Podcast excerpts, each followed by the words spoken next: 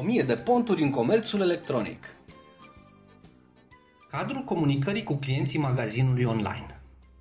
Înainte de a vorbi de comunicare în legătură cu magazinele online, cred că ar trebui făcută diferențierea față de informarea făcută prin intermediul lor, în mare parte asigurată de documentare, dar și de serviciile de consiliere de vânzări.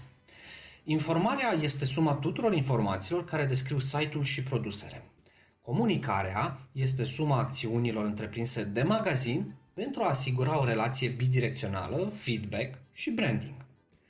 Legătura noastră socială ne îndeamnă să comunicăm continuu, dar când suntem în business trebuie să luăm în considerare o anumită cadrare a mesajelor transmise și o analiză a mediilor în care ele vor fi distribuite. Acestea înainte de producerea comunicării în sine. Politica de comunicare este suma tuturor răspunsurilor la întrebările clasice – cine, cu cine, cu ce scop, ce și unde.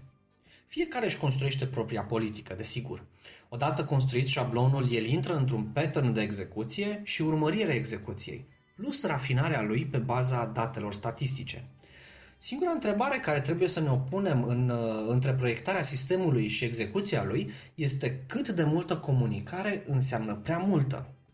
Este important să nu depășim pragul frecvenței chiar dacă materialele sunt uh, interesante, pentru că obținem efectele inverse.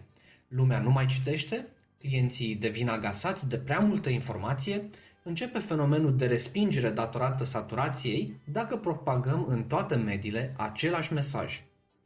Cel mai ușor pentru a determina acțiunile de comunicare este să ne punem în pielea clientului și să ne imaginăm ce și-ar dori.